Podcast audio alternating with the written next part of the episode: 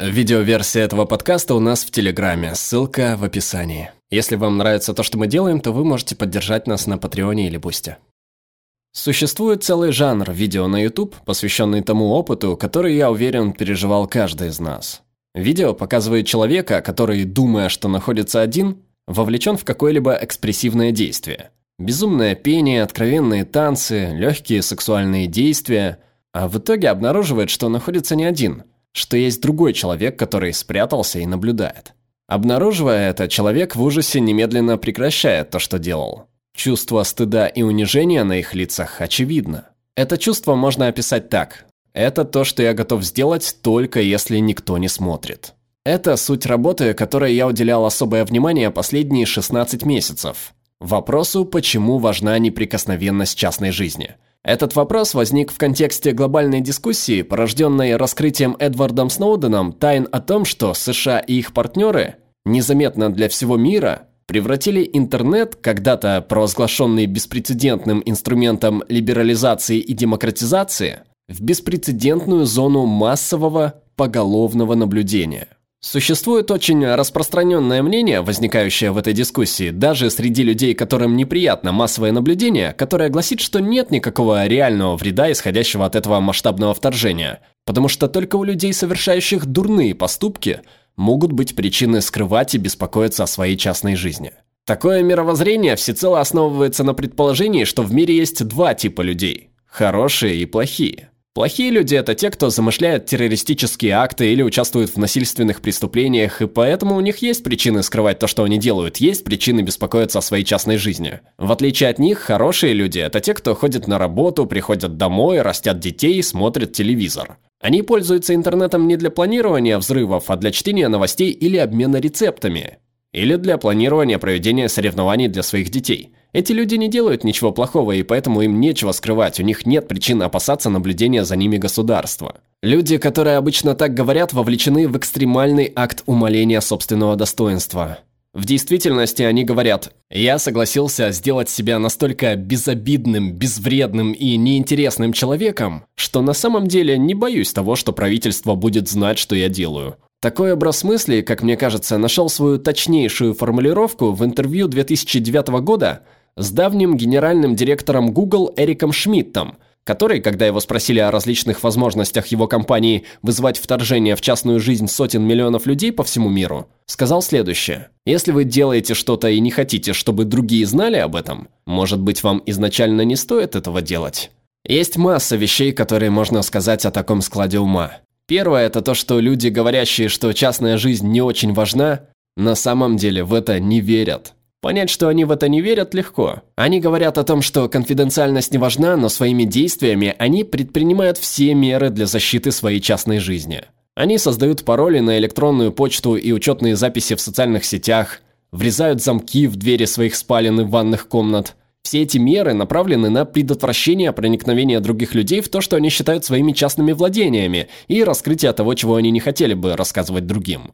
Тот же Эрик Шмидт, генеральный директор Google, приказал сотрудникам компании прекратить разговоры с онлайн-интернет-журналом CNET, после того, как CNET опубликовал статью, полную личной, персональной информации об Эрике Шмидте, которую они получили исключительно через поисковик Google и используя другие разработки Google. Такое же расхождение можно увидеть с генеральным директором Facebook Марком Цукербергом, который в знаменитом интервью 2010 года объявил, что конфиденциальность больше не является социальной нормой. В прошлом году Марк Цукерберг и его молодая жена купили не только свой дом, но и четыре соседних дома в Пало-Альто в общей сложности за 30 миллионов долларов для того, чтобы обеспечить возможность насладиться зоной приватности, не позволяющей другим людям наблюдать за тем, что они делают в личной жизни. Последние 16 месяцев, что я обсуждал эту тему по всему миру, каждый раз кто-то говорил мне, я не особо беспокоюсь по поводу вторжения в личную жизнь, потому что мне нечего скрывать. Я всегда отвечаю им одинаково. Я достаю ручку, пишу адрес своей электронной почты и говорю, вот моя почта. Я хочу, чтобы вы, придя домой, отправили мне пароли ко всем вашим учетным записям. Не только к банальной, приличной рабочей почте, но ко всем, потому что я бы хотел иметь возможность покопаться в том, что вы делаете онлайн, почитать, что захочу, опубликовать то, что покажется мне интересным. В конце концов, если вы неплохой человек, если вы не делаете ничего плохого, то вам не нужно ничего скрывать. Ни один человек не принял моего предложения. Я проверяю. Я каждый раз добросовестно проверяю свою почту, но она пуста. И тому есть причина, которая заключается в том, что мы, будучи людьми, даже те из нас, кто на словах отрицает важность собственной частной жизни, инстинктивно понимаем ее чрезвычайную важность. Правда в том, что люди социальные животные. Это означает, что у нас есть потребность в том, чтобы другие люди знали, что мы делаем, говорим и думаем. Именно поэтому мы добровольно публикуем информацию о себе онлайн. Но в том, что означает быть свободным и реализовавшимся человеком, не менее важно иметь место, куда мы можем пойти и быть свободными от осуждающих взглядов других людей. Есть причина, почему мы стремимся к этому, и она заключается в том, что у всех нас, не только у террористов и преступников, а у всех нас есть что скрывать. Есть многое, что мы делаем и о чем думаем. Мы готовы рассказать об этом своему врачу, юристу, психологу, супругу или лучшему другу, но мысль о том, что об этом узнают другие, приводит нас в ужас. Мы каждый день выносим суждения о тех вещах, что мы говорим, думаем и делаем, и готовы к тому, чтобы люди знали об этом, и о том, что мы говорим, думаем и делаем, и не хотим, чтобы кто-то об этом знал. На словах люди с легкостью могут заявлять, что они не дорожат своей частной жизнью, но их действия опровергают подлинность этого утверждения. Есть причина, почему люди так повсеместно и инстинктивно жаждут неприкосновенности частной жизни. Это не просто рефлекторное действие, как дышать воздухом или пить воду. Причина в том, что когда мы находимся в состоянии, когда нас могут контролировать и наблюдать за нами, наше поведение кардинально меняется. Диапазон вариантов поведения, которые мы рассматриваем, когда думаем, что за нами наблюдают, значительно сужается. Это просто сущность человеческой натуры, которая была признана в социологии, литературе, религии и практически во всех областях знаний. Есть десятки психологических исследований, которые доказывают, что когда человек знает, что за ним могут наблюдать, то его поведение становится гораздо более конформистским и податливым. Человеческий стыд – невероятно сильный мотиватор, равно как и желание его избежать. Вот почему люди, находящиеся под наблюдением, принимают решения, которые не являются продуктом их собственного «я», а порождаются ожиданиями, возлагаемыми на них людьми или требованиями социальной ортодоксии. Понимание этого было с наибольшей силой использовано для прагматических целей философом XVIII века Джереми Бентамом который намеревался решить важную проблему, начавшуюся во времена индустриальной эпохи, когда учреждения впервые стали настолько крупными и централизованными, что больше не могли наблюдать и, соответственно, контролировать каждого члена по отдельности. Решение, которое он придумал, было архитектурным дизайном, который изначально должен был применяться в тюрьмах. Он назвал его паноптикум, главным атрибутом которого была постройка огромной башни в центре учреждения – в которой тот, кто контролировал это учреждение, мог в любой момент начать наблюдать за любым заключенным, хотя не мог постоянно наблюдать сразу за всеми. Решающую роль в этом дизайне сыграло то, что заключенные не могли заглянуть в паноптикум, в башню, и поэтому они никогда не знали, когда за ними наблюдали и наблюдали ли вообще. Что взволновало его больше всего в этом открытии, так это то, что это заключенные должны были предполагать, что за ними следят в любой момент что послужит максимальным фактором для послушания и покладистости. Французский философ 20 века Мишель Фуко понял, что эта модель может быть использована не только в тюрьмах, но и в других учреждениях, которые стремятся контролировать поведение человека. В школах, больницах, фабриках, производственных помещениях. Он сказал, что такой тип мышления, эта структура, обнаруженная Бентамом, была главным средством общественного контроля для современных западных обществ которые больше не нуждаются в явном оружии тирании, наказании, лишении свободы, убийстве инакомыслящих или законном принуждении к лояльности той или иной партии. Потому что массовое наблюдение создает тюрьму в сознании, а это гораздо более искусное, при этом гораздо более эффективное средство стимулирования соответствия социальным нормам или социальной ортодоксии, гораздо более эффективное, чем может быть насилие. Самое культовое литературное произведение о надзоре частной жизни – роман Джорджа Оруэлла «1984», который мы все читаем в школе, и поэтому оно почти стало клише.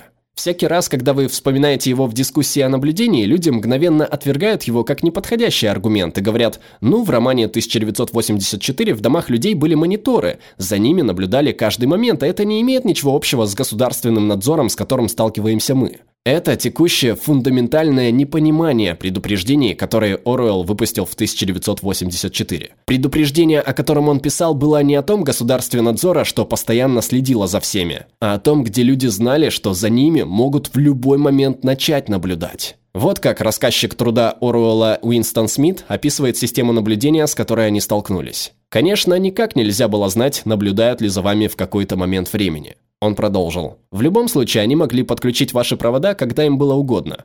Вам приходилось жить, и вы жили по привычке, которая стала инстинктом, в предположении, что каждый изданный вами звук мог быть подслушан, и каждое движение, кроме как в темноте, пристально рассмотрено. Такие религии, как христианство, ислам и иудаизм, также постулируют, что есть невидимый, всезнающий орган власти, который в силу своего всеведения всегда наблюдает за тем, что вы делаете, а значит вы ни на минуту не можете остаться одни. Основной фактор принуждения к покорности диктатам. То, что признают эти, казалось бы, несравнимые труды, вывод, к которому они все приходят, что общество, в котором людей можно все время контролировать, является обществом, порождающим соответствие, послушание и подчинение. Вот почему каждый тиран, как самый явный, так и самый коварный, жаждет такой системы.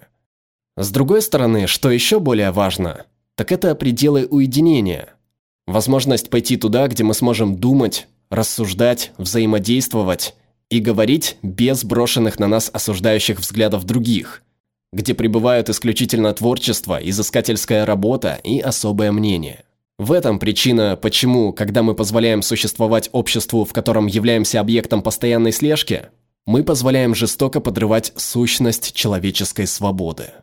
Последний пункт, который я хочу отметить о таком образе мышления, о том, что только людям, совершающим нечто плохое, есть что скрывать и значит есть причины беспокоиться о своей частной жизни, это то, что оно укореняет две разрушительные идеи – два разрушительных нравоучения. Первое из них – это то, что только те, кто заботится о неприкосновенности частной жизни, только те, кто будет искать уединение, являются плохими людьми по определению. Этого заключения нужно избегать по целому ряду причин. Самым главным из них является то, что когда вы говорите «кто-то, совершающий плохие поступки», вы наверняка имеете в виду планирование террористического акта или участие в насильственном преступлении. А это гораздо более узкая концепция того, что имеют в виду люди, обладающие властью, когда говорят «совершают плохие поступки». Для них это, как правило, означает делать что-то, что представляет значимые проблемы для применения их собственной власти. Другое, крайне разрушительное и, как мне кажется, еще более коварное внушение, которое берет начало в принятии такого мышления – это то, что есть скрытая сделка, на которую согласились люди, принявшие такое мышление. Сделка эта состоит в следующем. Если вы готовы сделать себя совершенно безвредным, совершенно безобидным для тех, кто обладает политической властью, тогда и только тогда вы можете быть свободны от опасностей наблюдения. Только инакомыслящим, бросающим вызов власти, есть о чем беспокоиться – Существует много причин, почему мы также должны оспаривать такое учение. Вы можете быть человеком, который в данный момент не желает этого делать, но в какой-то момент в будущем захочет. Даже если вы являетесь тем, кто решил, что никогда этого не захочет, тот факт, что есть другие люди, готовые и способные противостоять и бросать вызов тем, кто находится у власти, диссиденты, журналисты, активисты и многие другие, это то, что приносит всем нам коллективное благо, которое мы должны иметь желание сохранить. В равной степени важно то, что показатель того, насколько свободно общество, не то, как оно обращается с хорошими, покорными и покладистыми гражданами, а то, как оно обращается с диссидентами и теми, кто противостоит ортодоксальности. Но самое главное основание – это то, что система массового слежения подавляет нашу собственную свободу всякого рода методами. Она ставит под запреты все виды свободы выбора поведения без нашего ведома. Известная социалистическая активистка Роза Люксембург однажды сказала «Тот, кто не двигается, не замечает своих цепей». Мы можем попытаться и представить оковы массового наблюдения невидимыми или необнаруживаемыми, но ограничения, которые они накладывают на нас, не становятся слабее. Спасибо большое. Глен, спасибо тебе. Я должен сказать, факты весьма убедительные, но я хочу вернуть тебя назад к тем 16 месяцам и к Эдварду Сноудену для пары вопросов, если ты не возражаешь. Первый вопрос касается лично тебя. Мы все читали об аресте твоего партнера Дэвида Миранда в Лондоне и прочих трудностях. Но я предполагаю, что с точки зрения вовлеченности и рисков, давление взять на себя руководство самой крупной независимой организации немалое. Расскажи нам немного об этом. Вы знаете, я думаю, что одна из вещей, которая происходит, то, что людская смелость в этом плане становится заразительной. И поэтому, хоть я и мои коллеги-журналисты были абсолютно осведомлены о рисках, ведь США все еще остается самой могущественной страной в мире, и им не нравится, когда вы раскрываете тысячи их секретов по своему желанию в интернете. Видеть, как парень, которому 29 лет, обычный человек, который вырос в очень обычной среде, проявляет степень принципиальной смелости, на которую рискнул Эдвард Сноуден, осознавая, что он будет сидеть в тюрьме до конца своей жизни, или что его жизнь разрушится, вдохновило меня и других журналистов, и, думаю, вдохновило людей по всему миру, в том числе будущих информаторов, осознать, что и они могут проявить такое поведение. Мне любопытно знать о твоих отношениях с Эдом Сноуденом, потому что ты много с ним разговаривал и, несомненно, продолжаешь общаться с ним. Но в своей книге ты никогда не называешь его Эдвардом или Эдом, ты зовешь его Сноуден. Почему? Вы знаете, наверняка это будет предметом исследования для группы психологов. Действительно, не знаю почему. Я думаю, причина в том, что одной из важных задач, которые перед ним стояли, одной из его, я думаю, важных тактик, было то, что он знал, что один из способов отвлечь внимание от существа откровений будет попытка перевести все внимание на него как личность. И по этой причине он остался в стороне от СМИ. Он старался, чтобы его личная жизнь никогда не стала предметом изучения. Поэтому, называя его Сноуденом, это просто способ определить его как важного исторического деятеля, нежели пытаться олицетворять его таким образом, который отвлечет внимание от сущности вопроса. Его откровения, ваш анализ, работа других журналистов действительно породили дебаты, и правительства многих стран, включая Бразилию, отреагировали проектами и программами, чтобы немного преобразовать дизайн интернета и так далее. Много чего происходит в этом плане. Но меня интересует сугубо на твой взгляд, какой будет заключительная стадия? Как ты думаешь, в какой момент нам удастся изменить шкалу?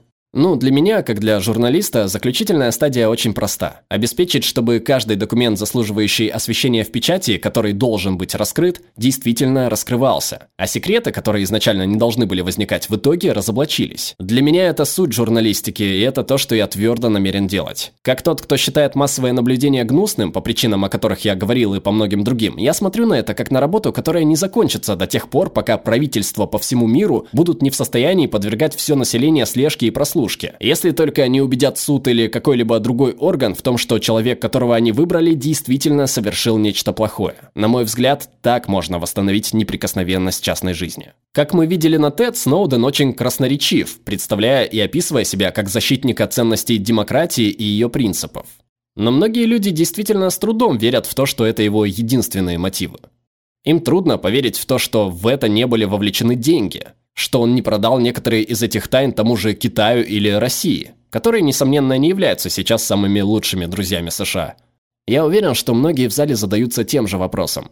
Считаешь ли ты возможным то, что есть сторона Сноудена, которую мы еще не видели? Нет, я считаю это абсурдом и идиотизмом. Если бы вы хотели... Я знаю, вы сейчас играете адвоката дьявола. Так вот, если бы вы хотели продать тайны другой стране, что он мог бы сделать и стать невероятно богатым, Последнее, что вы бы сделали, это отдали эти секреты в руки журналистов и попросили их опубликовать. Потому что это делает секреты ничего не стоящими. Люди, желающие обогатиться, продают тайны правительству скрытно. Я думаю, есть один важный момент, который стоит отметить. Такое обвинение исходит от людей, сидящих в правительстве США, от людей в СМИ, являющихся сторонниками некоторых правительств.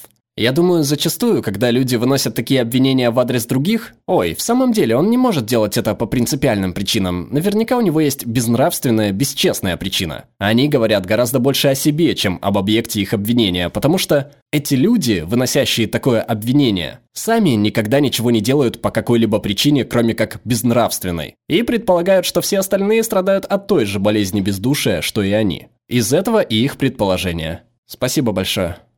Перевела Галина Кузнецова, отредактировал Александр Аутаев, озвучил Глеб Рандолайнин. Спасибо за поддержку нашим подписчикам на Патреоне и Бусти.